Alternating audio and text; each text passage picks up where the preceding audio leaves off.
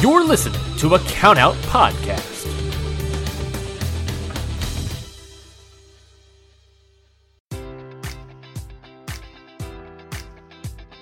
Enjoy all your favorite sports like never before at BetMGM. Sign up using code Buckeye and receive up to $1,500 back in bonus bets if you don't win your first bet. When you register with BetMGM, you'll get instant access to a variety of parlay selection features, live betting options, and the best daily promotions in the business. And with BetMGM at your fingertips, every play and every game matters more than ever. Place your money line prop, or parlay bets with the king of sportsbooks today. Sign up using code Buckeye and receive up to $1,500 back in bonus bets if you don't win your first bet. BetMGM and GameSense remind you to play responsibly. 21 plus and present in Ohio, subject to eligibility requirements. Rewards are non withdrawable bonus bets that expire in seven days. Gambling problem? Call 1 800 Gambler in partnership with MGM Northfield Park.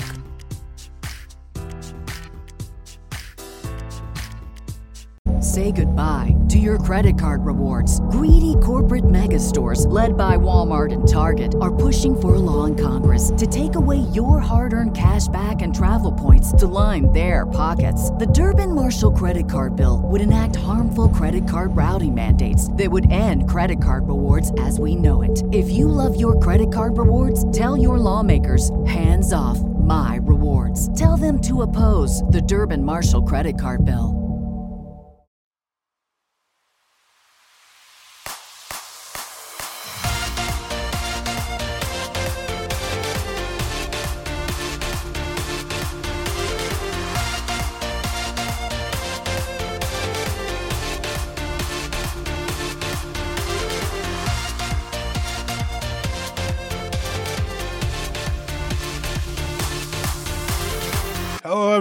Welcome to another edition of the Stardom Road podcast here on the Count Out Podcast Network. I am your host, as always, Scott Edwards, and with me, as always, is my co-host, Trent Brewer. Trent, how are you on this fine day? I'm doing good. Um, it's always fun when you get a topic that you have some kind of prior knowledge to. You know what we're talking about today. I was watching as it all came down, and I have my first-hand impressions and experiences. It's nice going back to it with kind of the renewed idea of what becomes of it.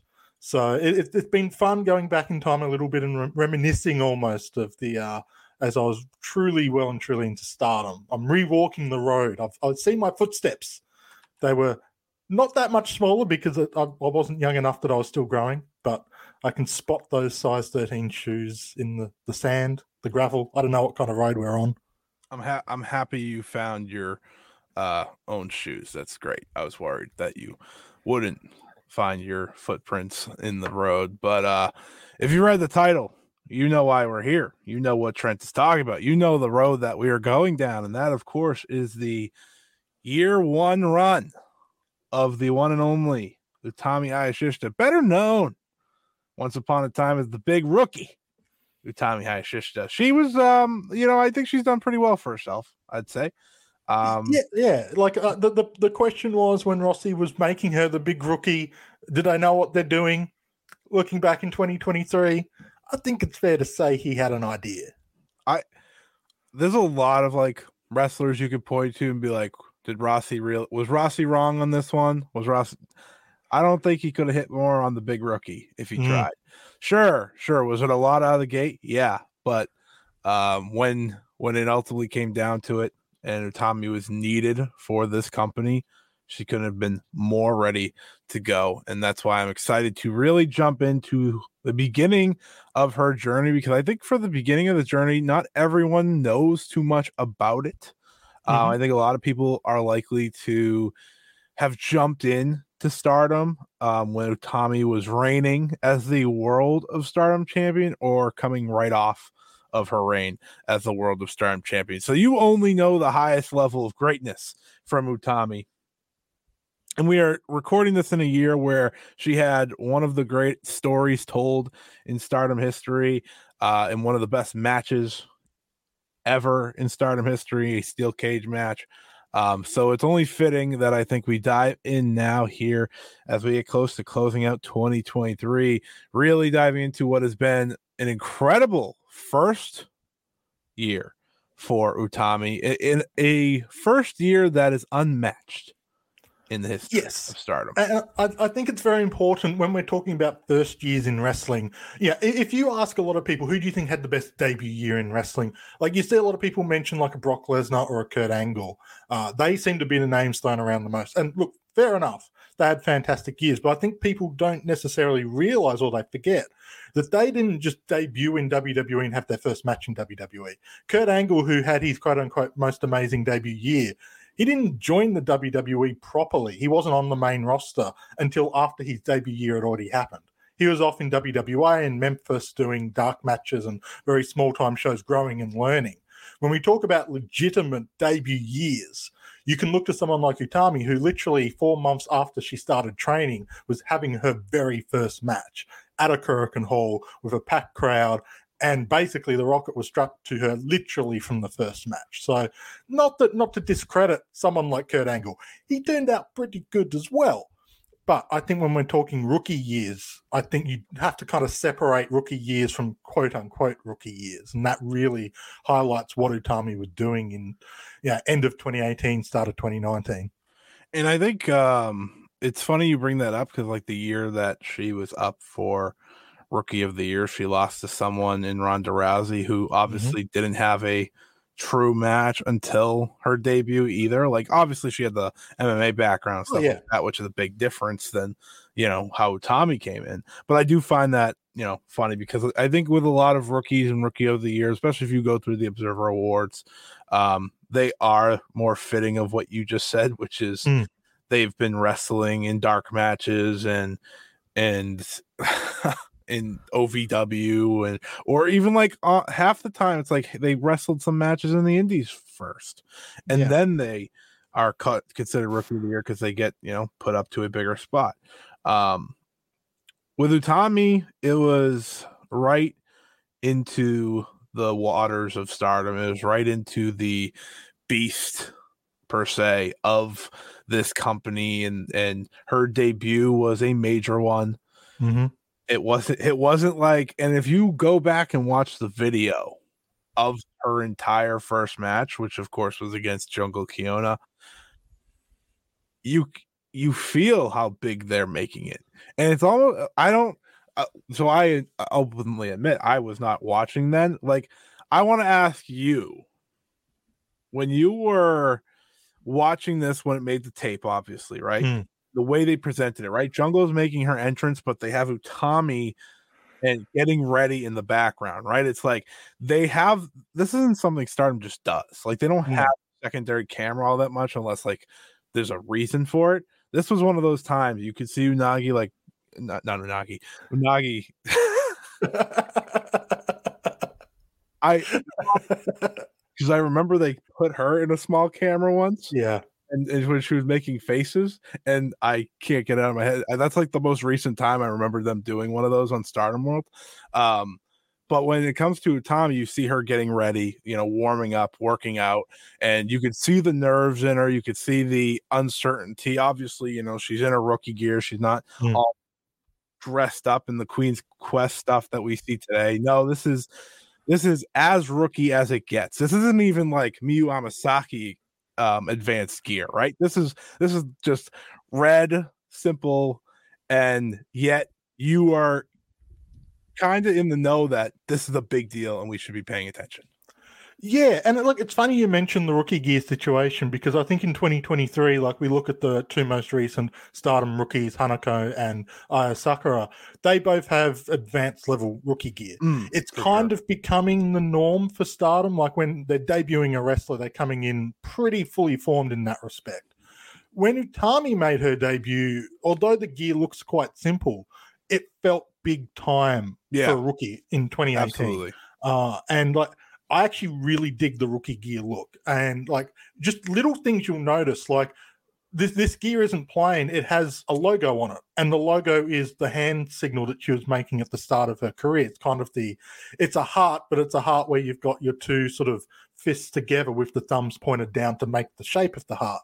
That's on the rookie gear and you can see how much thought's already being put into her presentation and into her character that she's coming out with gear that has a design on it And we we see we're sort of drawing from a couple of different interviews and sources for today's episode. And in one of them, it's in Ginza Mag, it was an online website that was covering it. It talks about how excited she was to design her gear and sort of help come up with the, the theme theme music that she comes out with. It's all stuff that she's very clearly fully formed and thought about just in the amount of time that it took for her to get to the ring and have that debut. But they also invested in her to not just say, look, you you get yourself debuted, you have a few matches, and then we'll worry about designing stuff that's special for you. Yeah. She came in fully formed, and you see that not only in how good she is straight away in the ring, but in that presentation that you're talking about.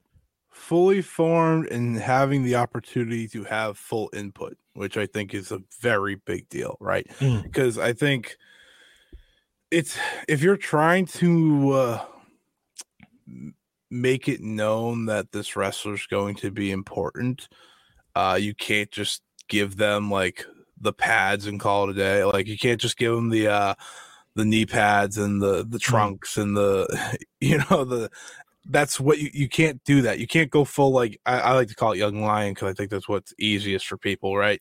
You can't Sure. go full that or like in Joshi, you can't go just singlet, right? That a lot of uh, rookies do that in other companies still. Um, you can't do that. You need to Hmm. let them stand out, and that is something that Stardom has obviously done really well since then. You know, that's just something they do really well. I mean, Miyu Amasaki obviously is a good example as someone who also main, you know, she main evented a show in her debut Mm. match against Utami, um, which you know, there's obviously a purpose for that one.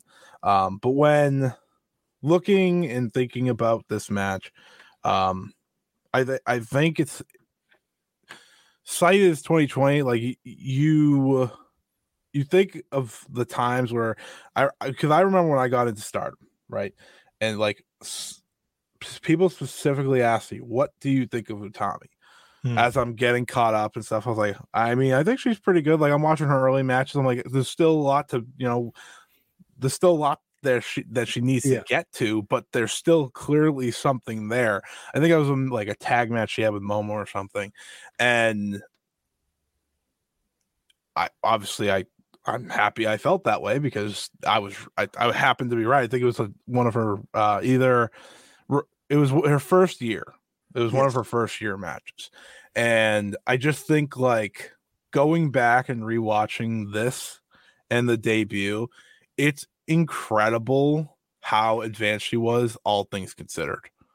Absolutely. And uh, I think the important thing to keep in mind with this too is she made her debut. She only st- she it took 4 months to go from joining Stardom for the very first time and passing her rookie license. Mhm. So it's not even like she spent like a year behind the scenes getting No. prepped and doing all this stuff. like we see with some out. rookies now mind you like we Yeah. we see these rookies on the side we have no idea what their names are we don't know who they are but Mm. we they've been there for a while so clearly they haven't passed that while utami did in four months The discussion is generally you're looking at maybe six to seven months to go from signing up to stardom being to being good enough to at least debut.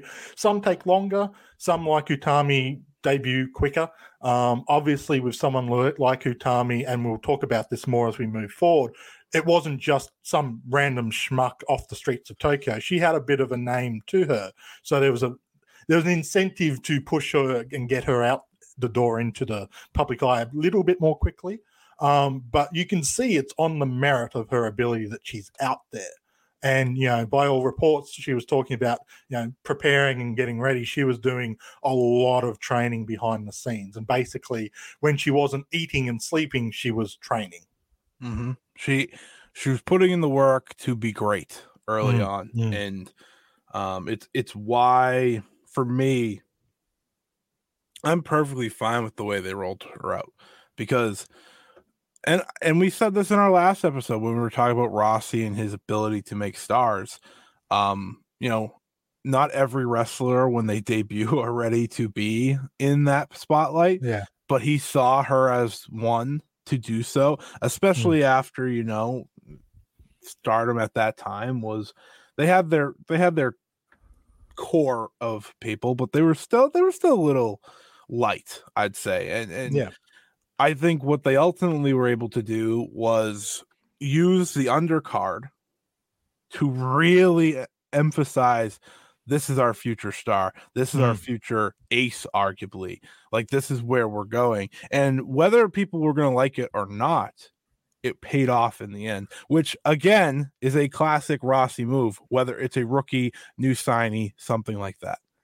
Yeah, when Rossi sees potential in someone, he will push them hard. And what I find is he will put you one or two positions above where you're currently ready.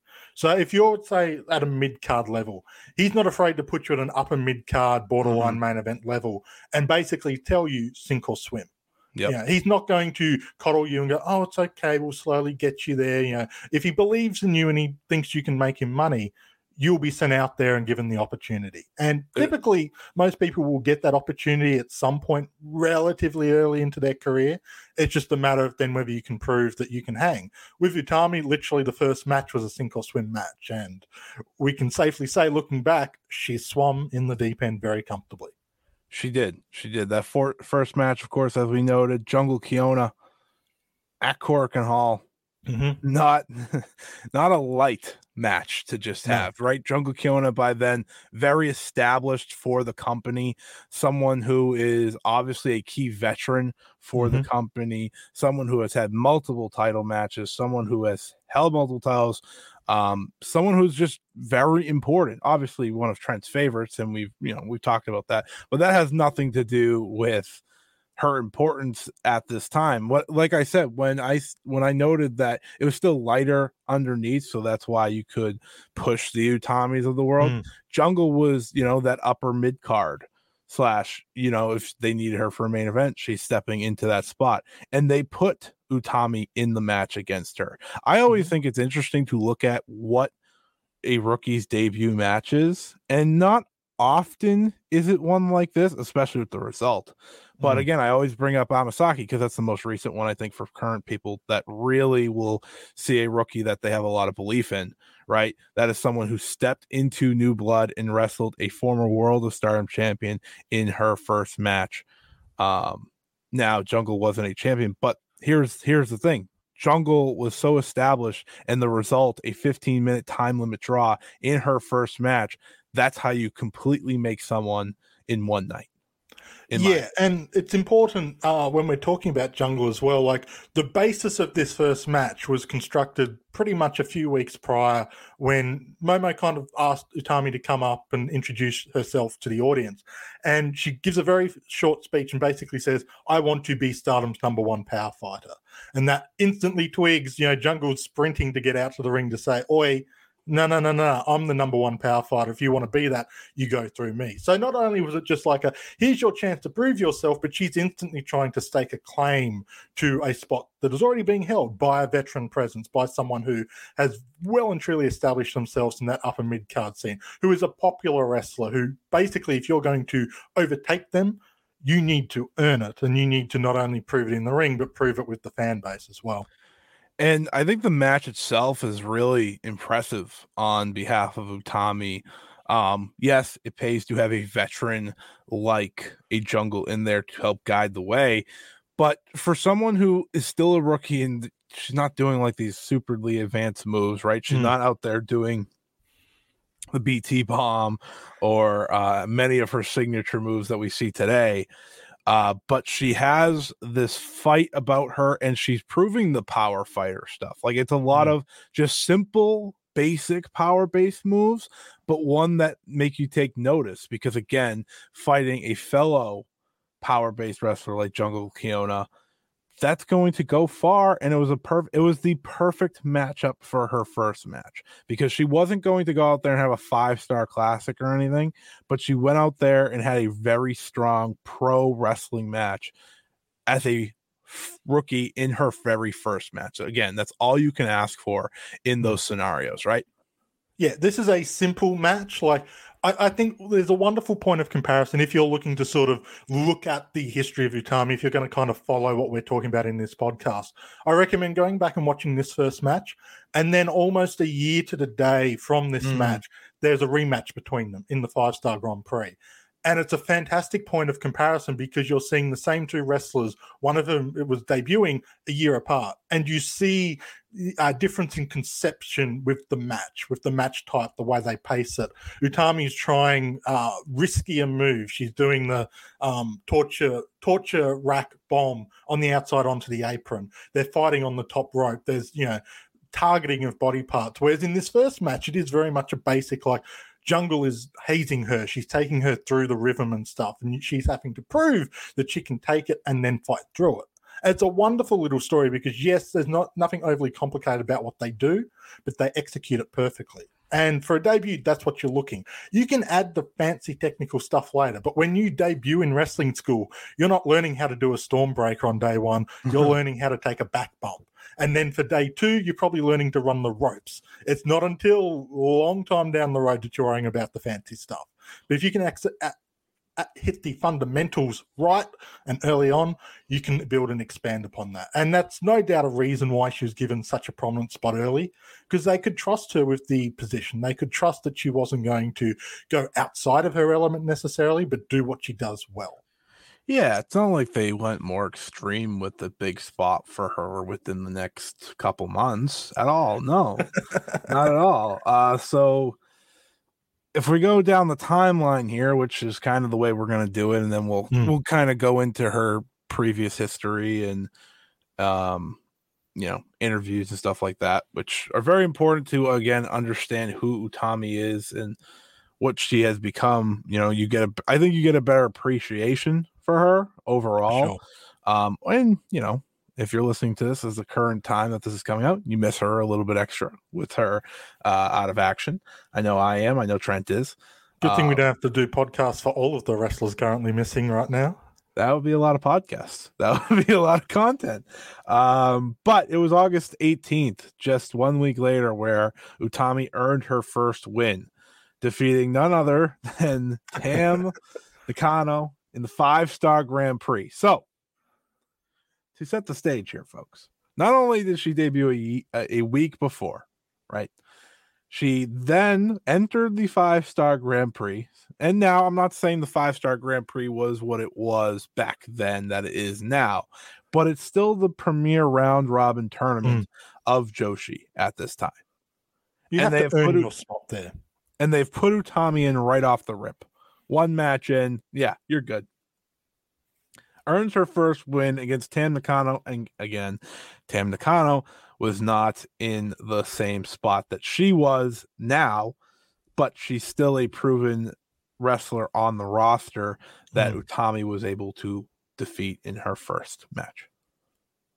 Yeah, and look, the five star Grand Prix, the story there was great because after the debut match against Jungle Kyona, after all of the you know hype around, oh, she lasted 15 minutes with an established upper mid carder and has earned her spot already. You see Rossi get on the microphone, he, he doesn't get up, he's just sort of in that little corner spot and he says, Okay, you did pretty good, kid. Now we've got a spot in the five star Grand Prix if you want it. It's it's just a great little kind of shout out there. It's like okay, you've earned your spot there because it would have been very easy to say, "Oh, we're we're putting this rookie in the tournament." Uh, but it was almost like a, she had to go out there and prove that she was ready. Rossi had someone in the back ready to go in the five star Grand Prix if the match was subpar, but no, she went out there and proved herself. And I mean, this five star Grand Prix, if you didn't think drawing with Jungle Kyona in your first match is a good sign that the company believes in you, then the subsequent five star Grand Prix definitely is proof that the company believed in her off the bat. She goes through, loses one match uh, against Kagetsu, of all people, the uh, current World of Stardom champion at the time, uh, and makes it to the final. This is weeks into her debut, and she's beating everyone except the champ, and you know, making it to the final of the most prestigious tournament in the company. And that was against who, Trent? Just a just a little known name. You know, we, will pause after we say it so you can look into Google and research who we're talking about. Mayu Iwatani, the icon of Stardom. Mayu Iwatani would go on to win her first five star Grand Prix by defeating Utami in the finals. Of course, this would not be the last time Utami would be in the five star Grand Prix finals. Mm-hmm. But again, one and a half months to the day she debuted in a professional wrestling ring, and she was in the finals of the premier women's wrestling tournament Mhm. in the world. And holding me- own. Like that match is an interesting watch. Yeah. Uh, you, you see a little bit more of the rookie tendencies coming out for her in that match. And I think probably a lot of that is to do with Mayu's style is very different to a Jungle Kyona. Probably asking a bit more of the a wrestler to work in that kind of framework. She doesn't look bad by any stretch of the imagination, but you do kind of see the signs of someone still finding their footing a little bit in the ring. Um, but yeah, she made it there, and it wasn't.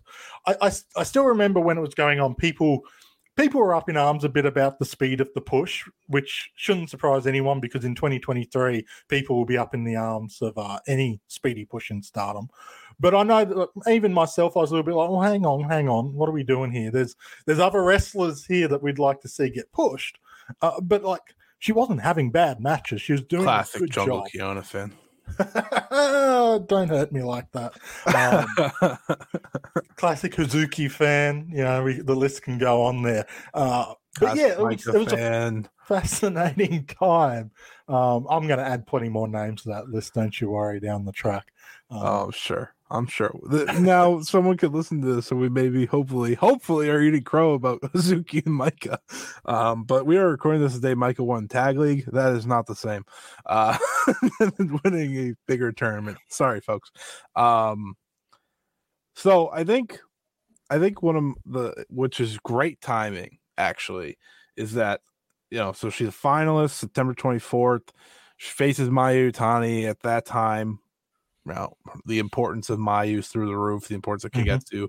And those are the two people that Utami loses to in this tournament overall. Yes. The two most important people in the company at that time. The only Mhm. other person that Utami could have lost to that was important at that time was Momo Watanabe. But instead, they went on to win the Goddess of Stardom Tag League, undefeated, mind you.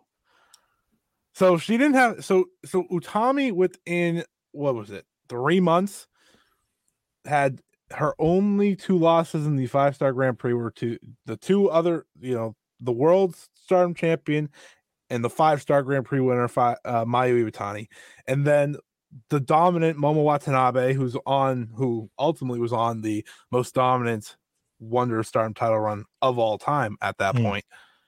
And they run roughshod through the tag league.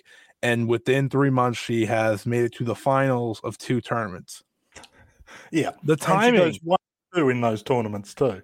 the timing is, is impeccable because we have just watched Suzu Suzuki make it to the finals of three tournaments in her first official year with the company.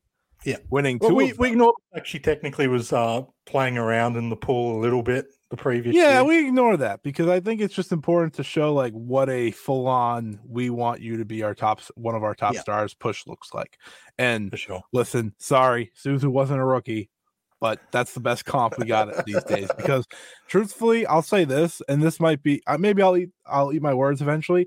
There will never be another Utami push in Stardom in terms of a rookie walking in and getting all of this because they are too loaded of a roster. They're too big of a company now to do something like that.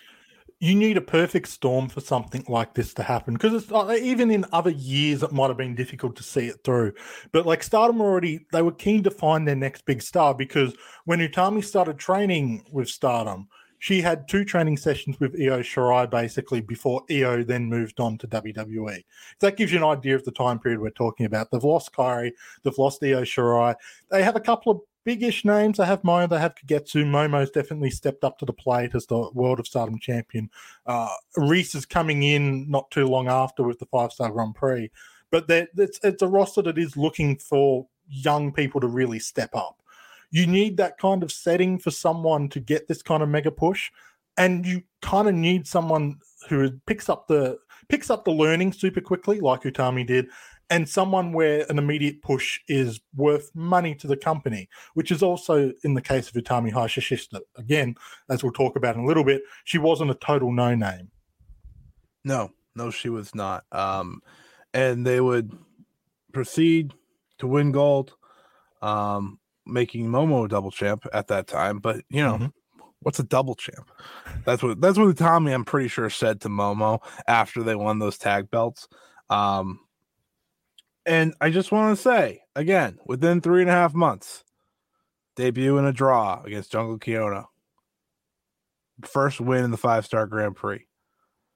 Finalist of the five star Grand Prix. Wins the tag league, and now a some stardom champion.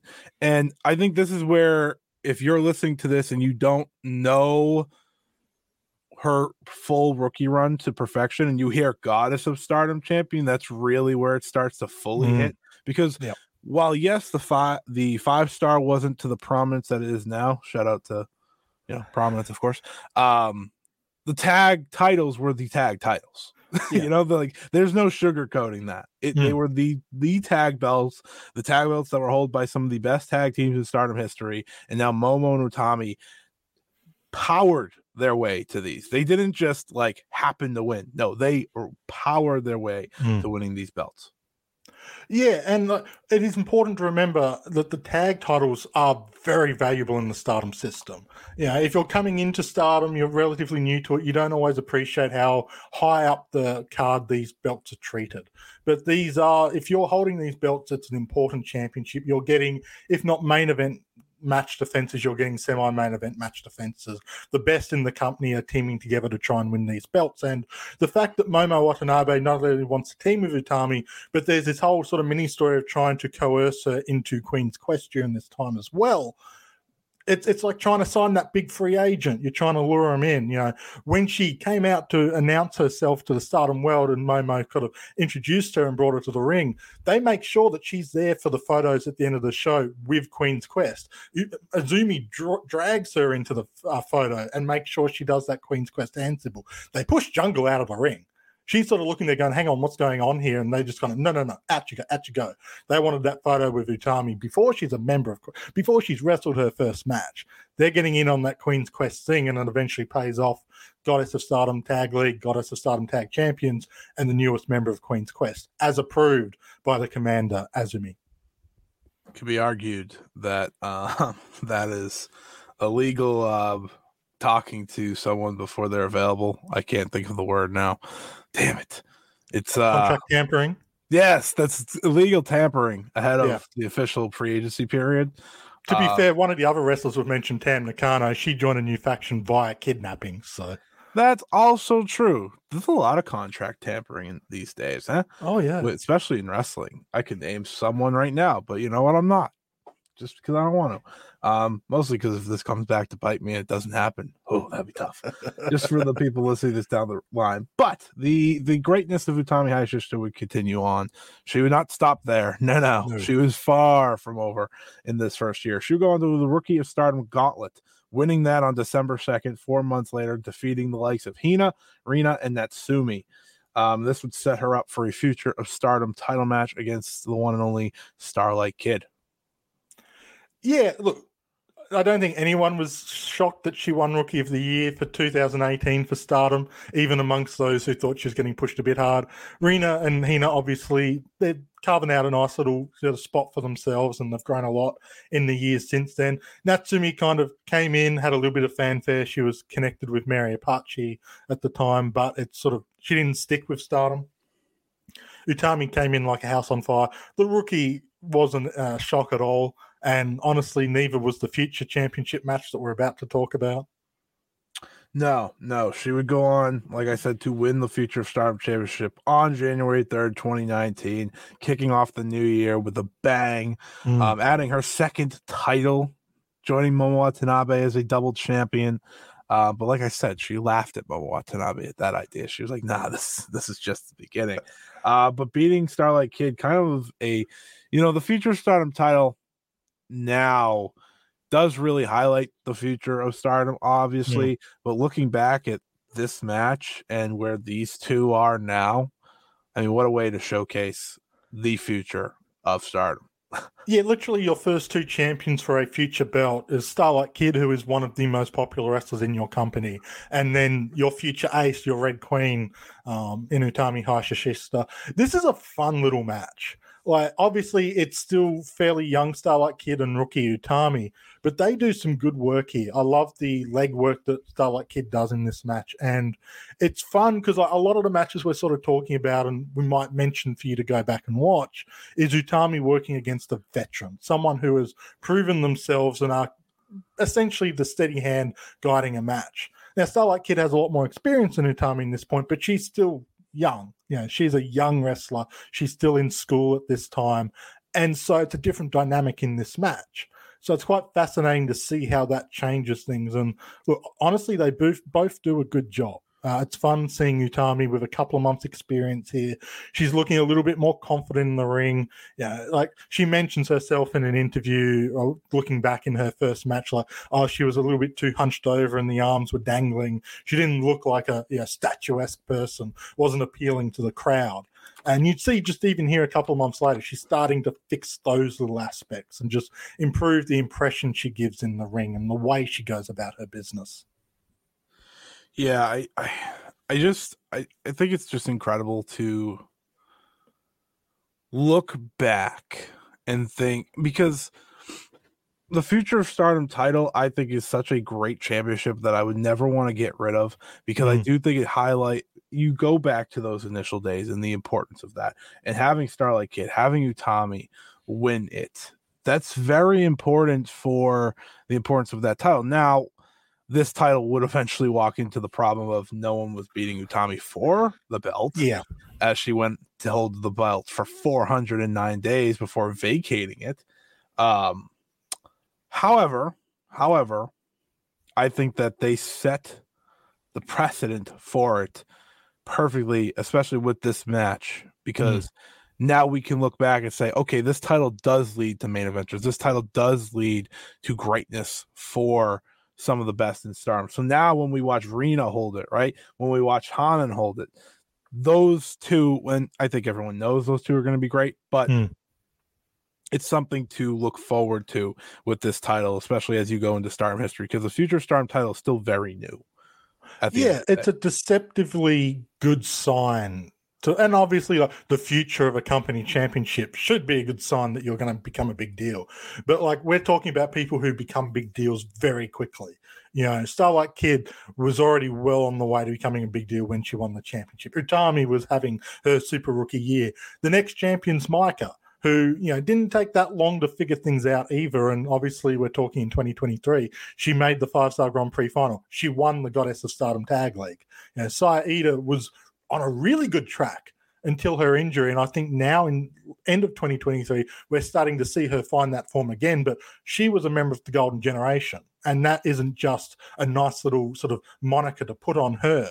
Like she was in with a group of people who Rossy saw as the future of this company. Ironically, that future included Utami in the Golden Generation. 100%. Uh, but let's move forward in the timeline. Didn't have to go far Two days later, Utami would get another accolade, winning a, a single night trios team tournament, winning that with Bea Priestley and Viper. They would defeat um, Kimura, Mary Apache, and Sadie Gibbs. In the semifinals, they would defeat Hazuki, Kagetsu, and Natsu Sumire. And in the finals, they'd beat Arisa Hoshiki, Saki Kashima, and Tam Nakano. So no light teams. No. No, and particularly fitting that she was in a team with Viper for this match, and you know, a couple of weeks later she'd be challenging Viper for two championships. Now, this obviously doesn't quite have the same name as a Triangle Derby. This is just a fun little one-day tournament, but I think it's still it's, it's a tournament they ran. It's something that is highlighted and it's worthy of sort of mentioning because like we're talking about collecting accolades, and you know, this is Utami just kind of filling up that Wikipedia uh, skills and accomplishments page like it's nobody's business. It's incredible. It's like I was gonna make a basketball reference, but I'm gonna try to stop doing that because I think I've done that on like the past nine podcasts we've had together. Uh, but it's an incredible way to just like send it home to people's brains. Like, mm. get used to it she's winning and she's winning yeah. a lot. It's I think I I do think though the big rookie year made 2022 seem almost brutal for a lot of fans because like Utami's doing nothing. What is this Mm, life? Like there's literally nothing she's doing, right? Because almost always in her career she was doing something. Yeah. Um, so the the come down from the big rookie into the main eventer into the world of stardom champion, just unbelievable. And we're not even we're not even done yet here. We haven't even got to more titles. Enjoy all your favorite sports like never before at BetMGM. Sign up using code Buckeye and receive up to $1,500 back in bonus bets if you don't win your first bet. When you register with BetMGM, you'll get instant access to a variety of parlay selection features, live betting options, and the best daily promotions in the business. And with BetMGM at your fingertips, every play and every game matters more than ever. Place your money line prop, or parlay bets with the king of sportsbooks today. Sign up using code Buckeye and receive up to $1,500 back in bonus bets if you don't win your first bet. BetMGM and GameSense remind you to play responsibly. 21 plus and present in Ohio, subject to eligibility requirements. Rewards are non-withdrawable bonus bets that expire in seven days. Gambling problem? Call 1-800-GAMBLER. In partnership with MGM Northfield Park.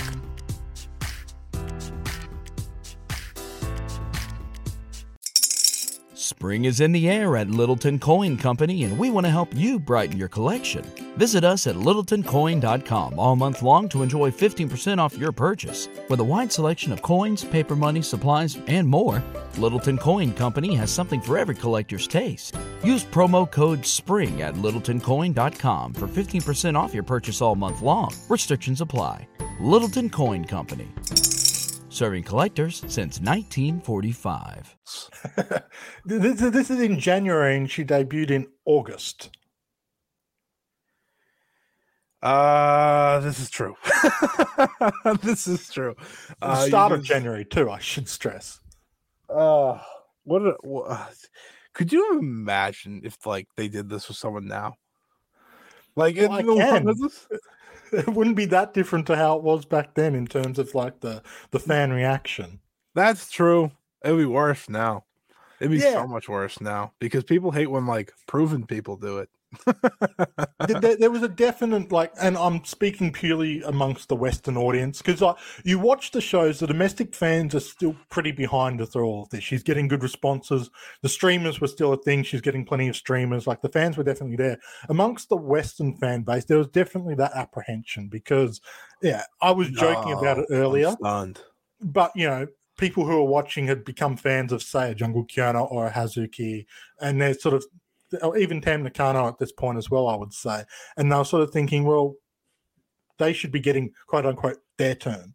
Uh, and it is a thing that would follow through. But I think with the sheer amount of success Utami was having, there was some definite backlash. Uh, it's a bit similar to the Julia situation that would come a year later. Uh, people were very apprehensive about the early success she was getting in stardom. And it took a while for people who started off apprehensive for Utami to truly win them over. Um, but it was fascinating watching that progression from like, oh, you know, she's being pushed too hard, she doesn't deserve it, to "Eh, actually, she's pretty good. Yeah, I'm kind of getting behind it. Oh, okay, she's pretty sweet. And I can say that as someone who was one of those people who was a little bit annoyed at the time because I was still fairly new in my stardom fandom. I was learning the way they did things. And this was one of those moments where I'm like, hang on, one of my favorites isn't getting pushed, especially Jungle Kyona, because she was quite literally, Utami calls her a stepping stone for her, um, which obviously was beautiful. Beautiful use of words to rile up the Western fan base, the Jungle Kyona fans, calling her a stepping stone.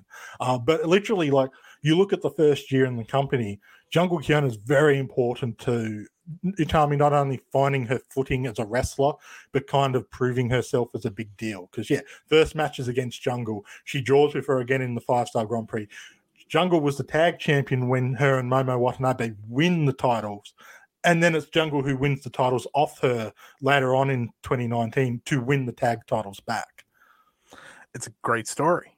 It's Mm. it's it's the type of stories we love in stardom. It's the little things, right? It's kind of it, it's the best the best stories are the natural ones in pro wrestling. So one like this where Utami calls, you know, Jungle a stepping stone and wow, that riles up the fans. And you know, uh, she could have went full like CM Punk and said, "Tell me when I'm telling lies," things like that.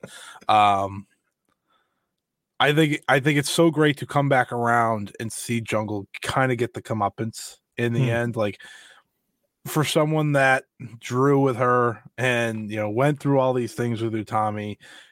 Obviously, the you know getting the titles back, it wasn't the longest reign, but it's still a emphatic win. And ultimately, we know how popular that team was that won those titles. So even for not a long reign, it was still a huge win for Jungle as well. Which a credit credit to what they did with hmm. Utami in the first year. It gave something big to someone else by beating someone who had been wrestling for a year. And that power fighter man power fighter mantle that Utami and Jungle were fighting over in 2018 and 2019 kind of became a running mantle that everyone would step up to. Maika, when she came into the company, basically targeted Utami for the same reasons. Had Himika coming in looking to prove herself. And now in 2023, like Hanako is someone who's going to be coming for that title once she kind of proves herself as a wrestler. Anyone with any kind of size and strength is fighting for the champ for the unofficial title that Jungle and Utami fought for back in 2018. January 14, 2019, the Stardom 8th anniversary show at Korakuen Hall. Utami had some more gold, a lot more gold to yes. her shoulders. Um, and if anyone can find her uh Ultimo Dragon like picture of her holding all the belts, it's out there. It's phenomenal. Uh, she defeats Viper to win the Eve International Championship as well as the SWA Undisputed World Women's title, uh, beating her in 11 minutes and 25 seconds on a show that involved Mo Watanabe versus Tam Nakano for the Wonder Stardom title and Kagetsu defending against Jungle Kyona for the World of Stardom Championship. I bet you could guess who won that main event. Uh, uh, but adding two more titles, this is now four at this time. Mhm. This is also in the same month. So in one month, in January, she won the Future of Stardom title, the Single Night Trios tournament, the Eve International title, and now the SWA Women's World title. This was a fun match too, because obviously someone like Viper, she's another proven commodity, established wrestler, and this was her last match in the company before she moved on to wrestle as Piper Niven and Doudrop in WWE. Uh, and this was a it was a test for Utami because like, again, she's a power wrestler. Everyone in Stardom struggled to do power against Viper because she's that much bigger. Um, and you know the battle is overcoming that, and it's an important learning sort of a learning point for someone in Utami's position to you're not always going to be the biggest and the strongest. How do you adapt to that? And she adapted wonderfully. It's a fun match. Viper does a great job, obviously, with the veteran hand, but it's just another kind of step forward for Utami in this position. She's learning herself a little bit more, what she needs to do in the ring, how to play to the crowd. And you know, this is all the stuff like she had to learn. Yeah, it's all well and good getting the fundamentals in the ring, how to do arm drags and headlocks and all of that. But if you're going to get over in wrestling, you've got to get over with these little things the selling, the act of fear, the act of strength, the getting the crowd behind you. And through these few months, you really start to see that come forward. From January 14th until April 5th, here's what Utami did in that time to just give everyone an idea. She defended the Future Stardom title successfully against Hanan. She defended the Goddess of Stardom championships with Momo against Jungle Kyona and Natsuko Tora. She then defended the Future of Stardom championship against Alex Gracia. She defended the Goddess of Stardom titles once again against Arisa Shiki and Mayu Iwatani. She defended the SWA title against Bobby Tyler. She defended the Eve International title against Bea Priestley. She defended the Future of Stardom title against Saida. She defended the Goddess of Stardom title against Andras Miyagi and Natsu Sumire, and she defended the SWA championship against Rebel Kel before arriving at Stardom American Dream in the Big Apple. And the one US, uh, the one title match on the US show was none other than her making her challenge for the Wonder of Stardom championship against Momo Watanabe. She would come up short. She couldn't add another belt to her very, very much long line of belts. Of course, we know what Momo would go on to do there. She would lose mm-hmm. her title ultimately to Arisa Shiki. Uh, but this is unfortunately where Utami would also get injured. She'd hurt her hand and would miss the next two months of action. Yeah, it's it's interesting, sort of looking at how this maybe slowed down the progression because in a lot of ways it didn't. But there is an important period here where, like, she could have been continuing to prove herself because not long after she would start to move the championship, some of these championships on from her. Um, she didn't get a chance to keep up that momentum, but it's also a good chance to give everyone a breather because at this point, like when she lost to Momo Watanabe, she hadn't taken a pinfall loss herself in like six months, which is a long time for someone who debuted less than a year at this point. Is um, that long? it's a decent amount of time for someone who's a rookie. Um, but when you've got four championships and you're defending four championships, uh, you kind of need to win a lot of those matches. I would, I would argue you're right. I would argue you're right. Um, but she would return, of course, and it would be with plenty of more big accolades and big matches to have because she again has been very busy um with all with all these titles she had really no choice. She had to be busy. Yeah. Um so she made her return on june 9th um wrestling in two matches that day because it was a evening afternoon show.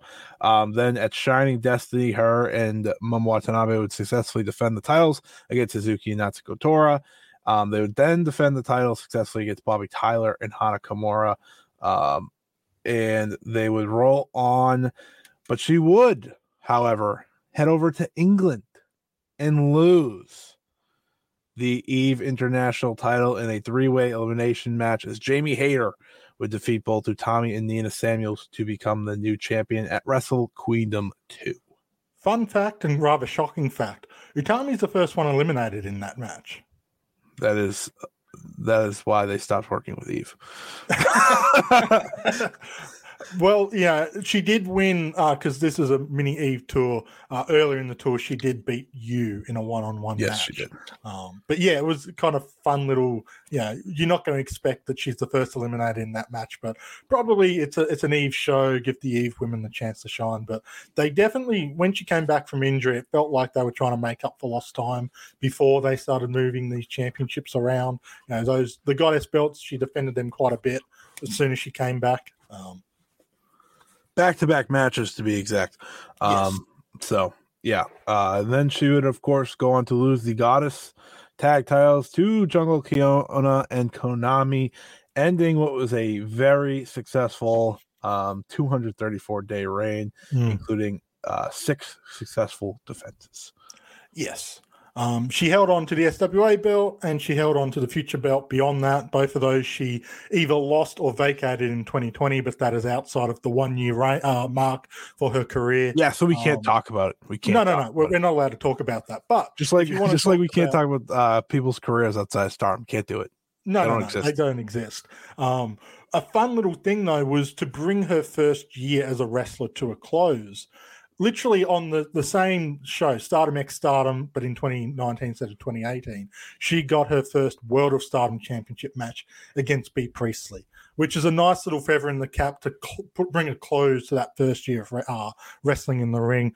It's another good match. It's an interesting match to watch. It's uh, Bea Priestley wrestles a different style. She's forced to adapt to certain things, but you can see the growth that she's made over this year. She's got new gear. She's got a slightly new look. The hair's been grown out a bit more. She's doing a lot more playing to the crowd. Like the the selling is better. Um, still finding her way. Like this isn't a case of one year in the business, you're you know carved into diamond perfectly but just you can see the growth she's made and the the constant pressure of having to step up to championship matches. She was defending four belts at one stage. Um yeah that forces you to either sink or swim and that is the constant story of this first year of utami. Can you sink or can you swim? And she was swimming by that point. Uh briefly, she of course would go back into the five star Grand Prix and she would get injured there. It wasn't really until uh, the new year 2020, where of course she'd go on to have plenty of success by year's end as Mm. Stardom's new top star. Uh, but an incredible first year for the big rookie. The big rookie held four championships simultaneously, um, including three singles belts and the tag belts. Have multiple defenses that you heard me go through a lot of them within a two month span. Um, she challenged, like you said, for the Wonder and World of Stardom title, and that would wrap up what is the best rookie year you could ask for, um, especially um, post, you know, kind of like in the second half of Stardom's history. This is the Mm. first half, which you know we all kind of separate 2015 and on, right? It's like that first half because Nanae's gone after that, and that's when things dramatically change. You go with the Freedom, um, but there's no rookie run like the big rookie. Yeah, the, the closest comparison, especially in Stardom, is Yuzuki Aikawa, but it's very different circumstances. You know, Stardom was a completely different company at that time. Really, the one similarity they shared, the point of note, is that they both came in with a certain measure of name power. Now, uh, Yuzuki, bit more well known, especially by her own name. Um, but they both came in with some measure of uh, name recognition and hate to use the word celebrity, but celebrity.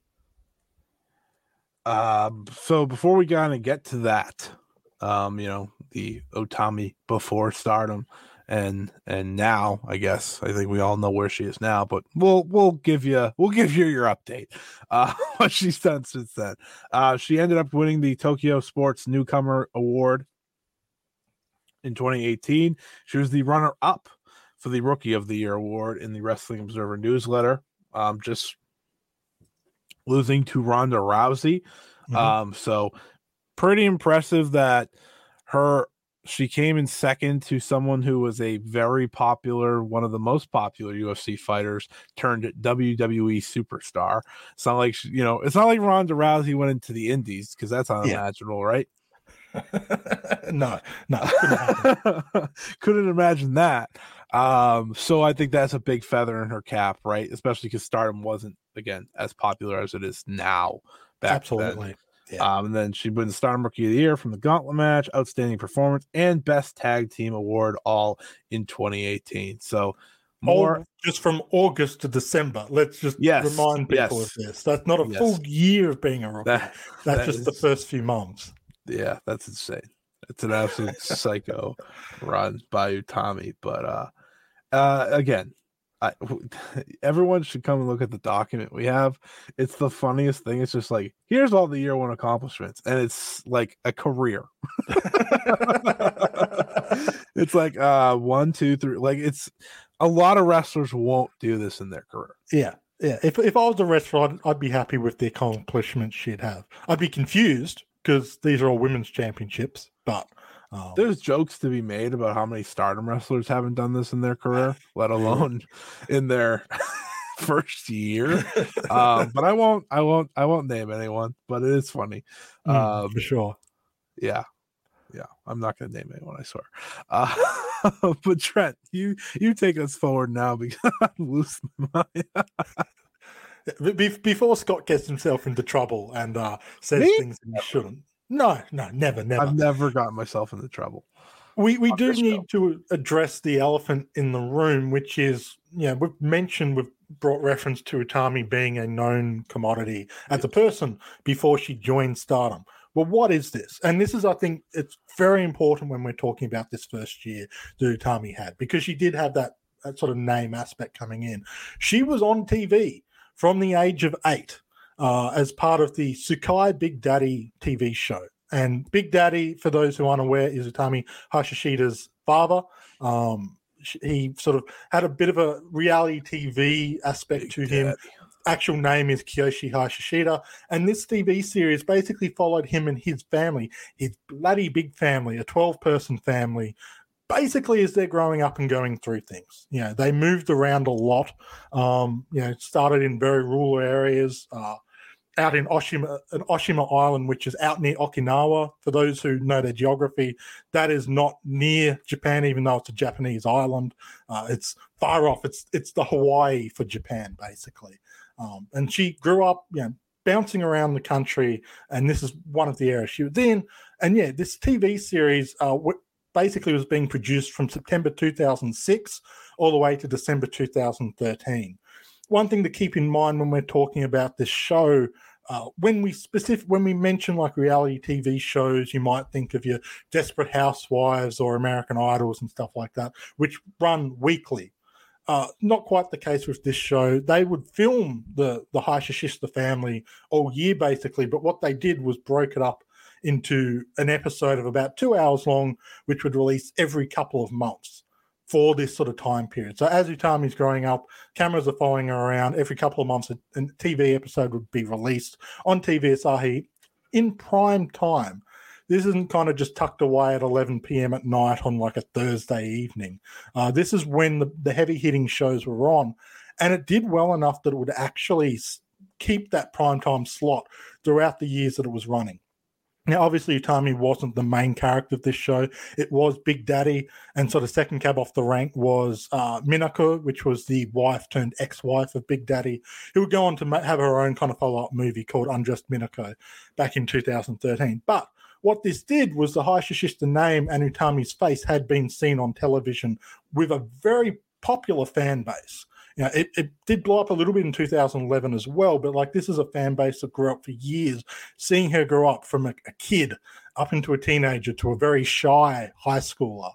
And so then a couple of years later, when it comes out, oh, one of Big Daddy's kids, she's getting into wrestling there is interest, there's intrigue. Fuji TV did a, like a little special on part of their show covering this journey that she was going on, about to step in the ring as a wrestler. Not every rookie has major television networks going, we want to talk about the fact that you're training to become a wrestler. So for someone like Rossy, when he sees Hayashishita pop up on the resume of willing applicant coming in, there's a certain aspect where you're thinking, hmm, Uh, there's some there's money to be made with someone like this. We're not talking necessarily Ronda Rousey or Logan Paul or Bad Bunny levels of fame, but this is someone who wants to come in, has that name power, has that connection, and is willing to put in the hard work and be a full time wrestler. It, it makes a bit more sense when you're looking at that as to why she was pushed so strongly out of the gate because there was money to be made out in, out of the gate for someone like her. Fuchan, that's that was the fun one I had because she had mm. you know they documented her TV here they documented her wrestling on TV in prime yeah. pretty much prime time for Japan. So that was the first thing I thought of. You named Logan Paul and stuff like that. Let's talk let's talk about the stardom ring. But you're absolutely right. Like even now, I don't know if this is true, but even if she wasn't ready, mm, mm-hmm. it's it's so tempting to just go with it with with this history, right? Because people are interested. All right, yeah. people are so interested. Here you go. Here's her in the biggest spots possible. Here's her, you know, again, sink or swimming. Let's just see what she can do. And I'll always say that's my favorite part of Rossy's booking more than anything else mm. is the sink and swim meta- mentality because more often than not, people do uh, swim, maybe not right off the rip, but eventually they do swim. Um, and this obviously just makes her look, it just made her look like a star, you know, from the get go.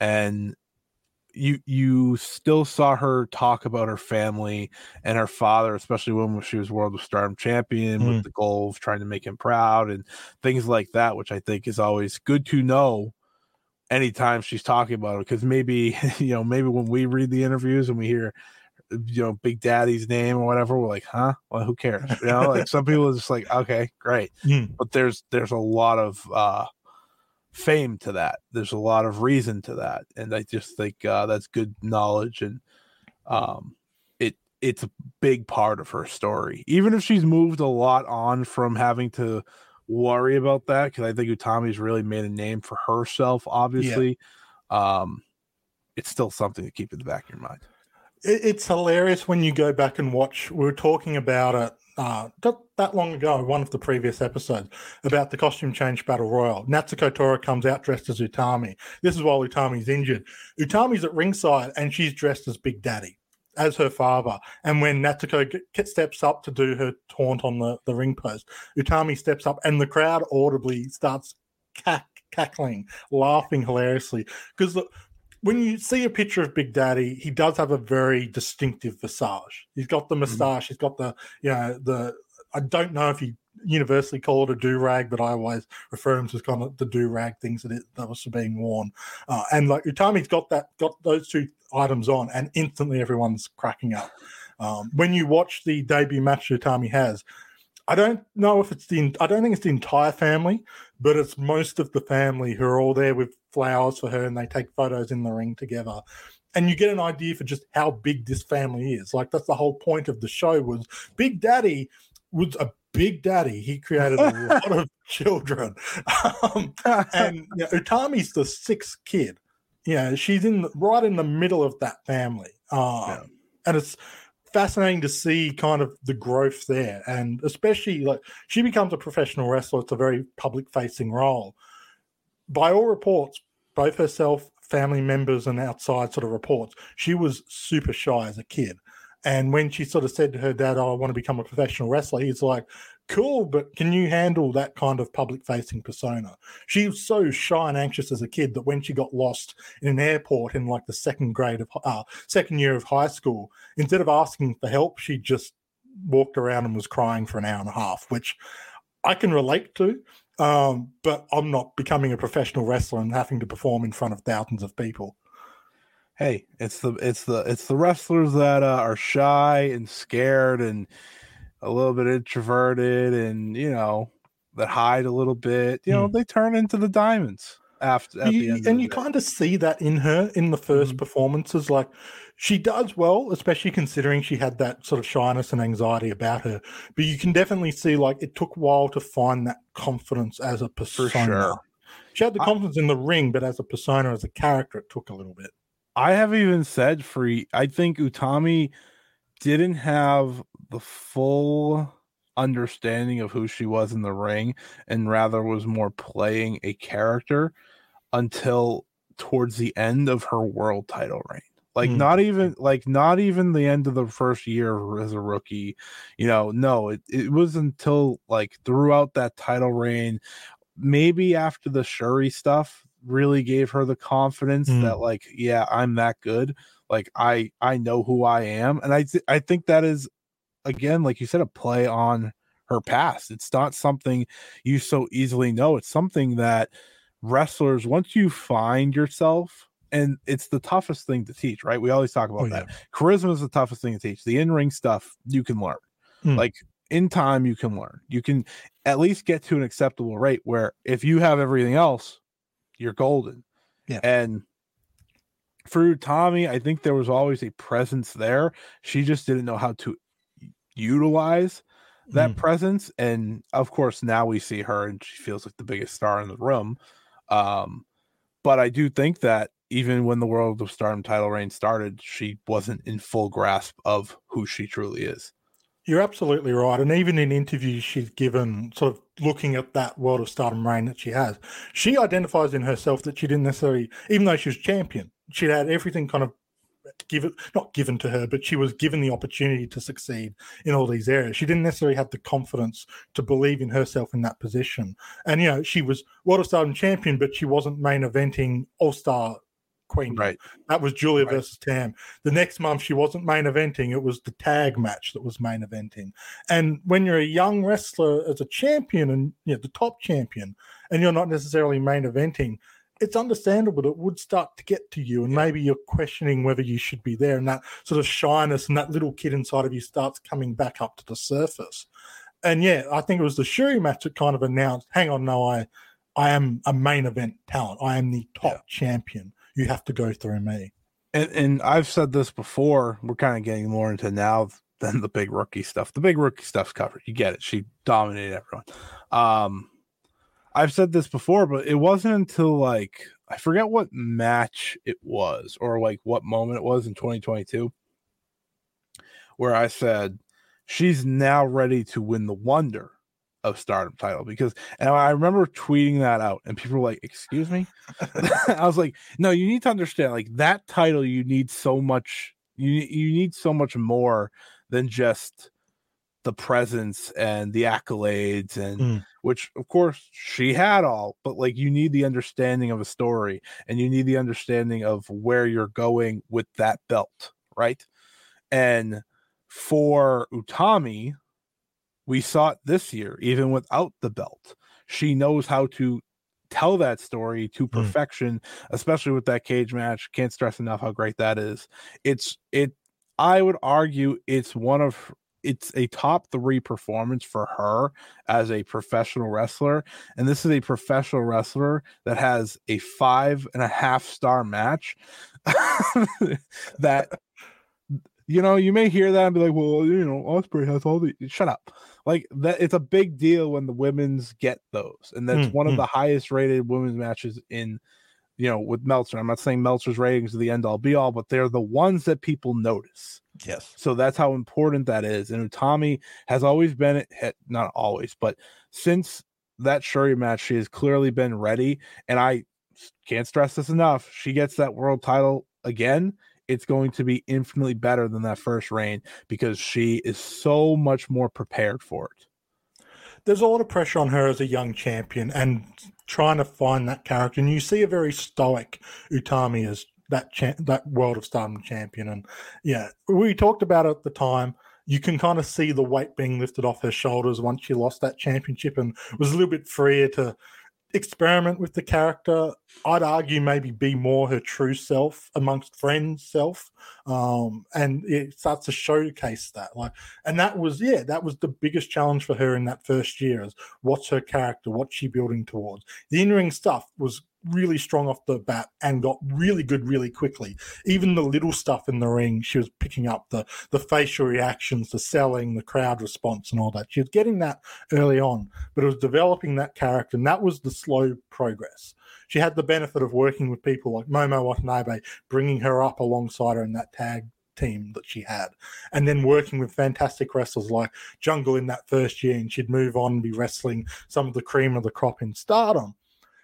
And it was all slowly building and building and building. And for as fantastic as the big rookie's first year was, it's so important to state that it was a continual growth beyond that as well.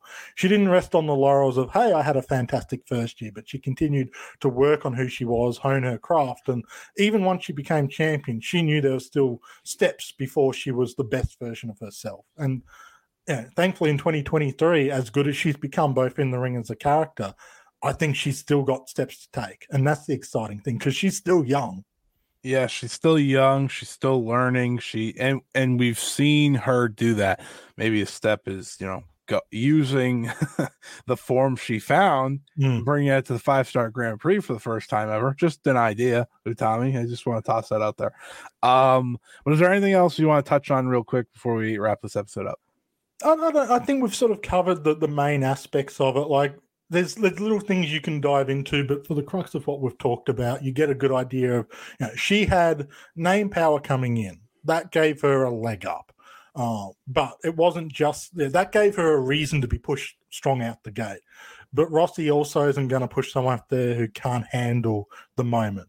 She goes out, has a fantastic first ma- match after just four months of training, and is continually tested by management by giving her more and more responsibility, more and more championships, more and more big match situations, constantly saying, Are you ready for this moment?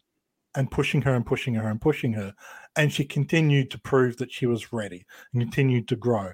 As fantastic as that first match is with Jungle Kyona, and is a match, if you have not seen, I strongly recommend going back and watching just to see A, how good she was back then, and B, how good she's become in comparison. But you go back and look at her, and then look at her a year later against Jungle Kyona, just the growth in that personality, growth in that in ring stuff. It was just a fascinating time to watch wrestling and see see a diamond not in the rough, but like literally plucked from the dirt and told this is a big deal, and prove it herself. I can't stress enough as we wrap this up how difficult it is to be put into such a role with such a big spotlight on you and uh, ultimately become everything they wanted you to be and more. Mm. Living up to the potential and then exceeding the potential that doesn't happen all the time. Like in, in pro wrestling, that doesn't happen all the time.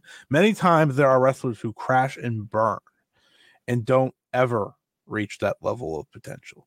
There are wrestlers we still watch today that we don't know if they will get there despite the high praise and high potential. Utami, despite us saying there's still room to grow, that's because she has this ceiling that is unlimited. Mm. She's one of the best in the world. She's one of the best stardom has ever built up.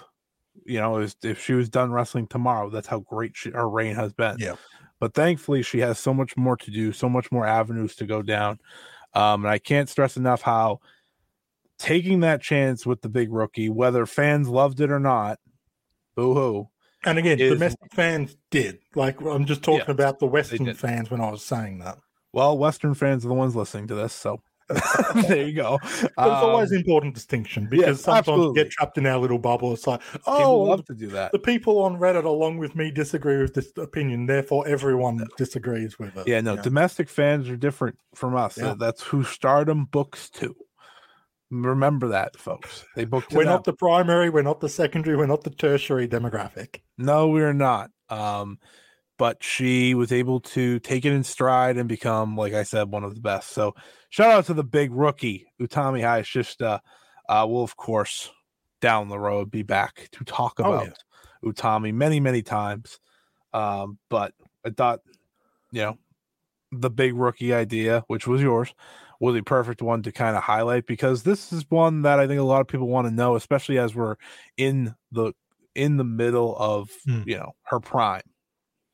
The further away we get from that debut, the more fans who are coming in will not be aware of it because not it's not even a talking point anymore. Like when you talk about Utami, it's it's almost like just a, a footnote in when you're talking about what she's doing and what she has done.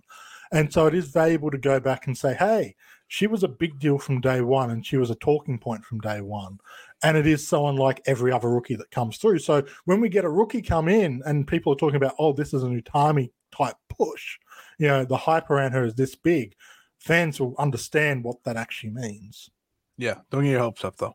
Uh, um, but as we wrap it up here, Trent, anything to plug, anything people should be looking out for, and uh, give us your socials as per usual.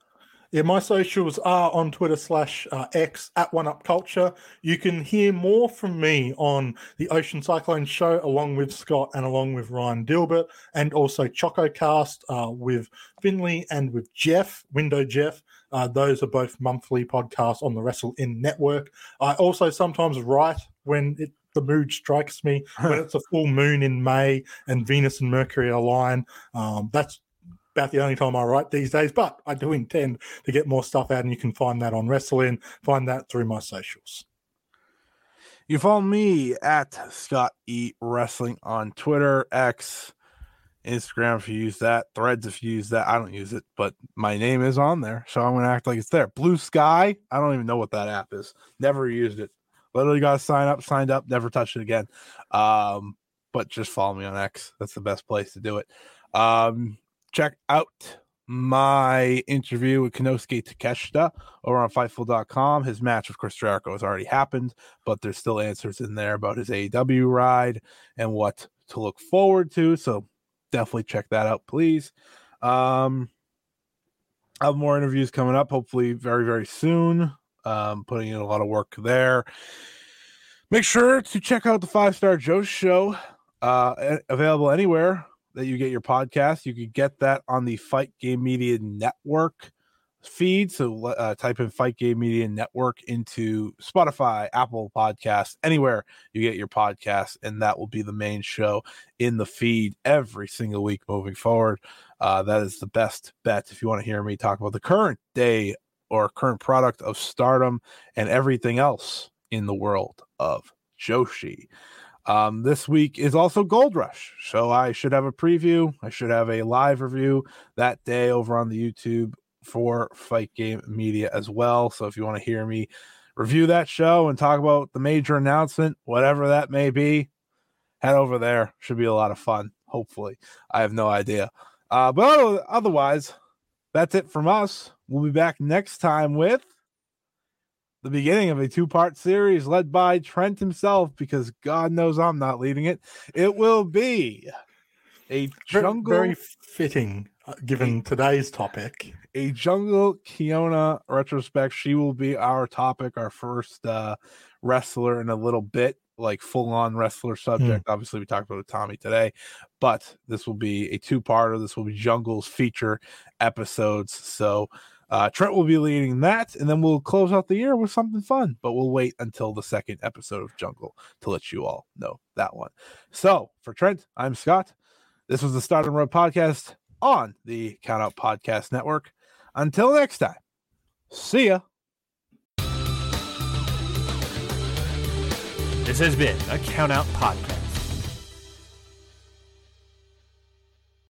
Hi, guys. This is Lauren. This is Michael. And this is Your Dose of Death podcast. If you're genuinely curious about the world of deathmatch wrestling, look no further as me and Mike have you covered on all things in the world of deathmatch wrestling, whether it's interviews, show reviews, or everything in between. We have you covered on all things deathmatch wrestling, whether it's past, present, or future. And you're probably wondering where you can go support us. You can find Your Dose of Death podcast on all major podcast platforms, especially along with the Count Out network of podcasts. And also, you can support us on the Count Out Patreon as we have exclusive content only on the Patreon for all of our listeners. We hope that you go listen to Your Dose of Death podcast very soon. Yeah. See you at the shows.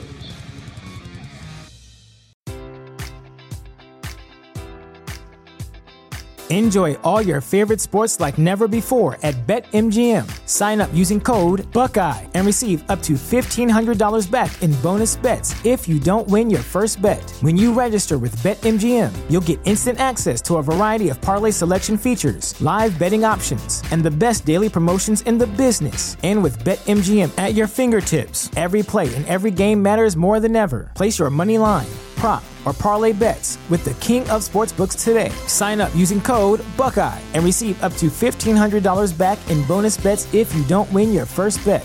BetMGM and GameSense remind you to play responsibly. 21 plus and present in Ohio, subject to eligibility requirements. Rewards are non-withdrawable bonus bets that expire in seven days. Gambling problem? Call 1-800-GAMBLER. In partnership with MGM Northfield Park.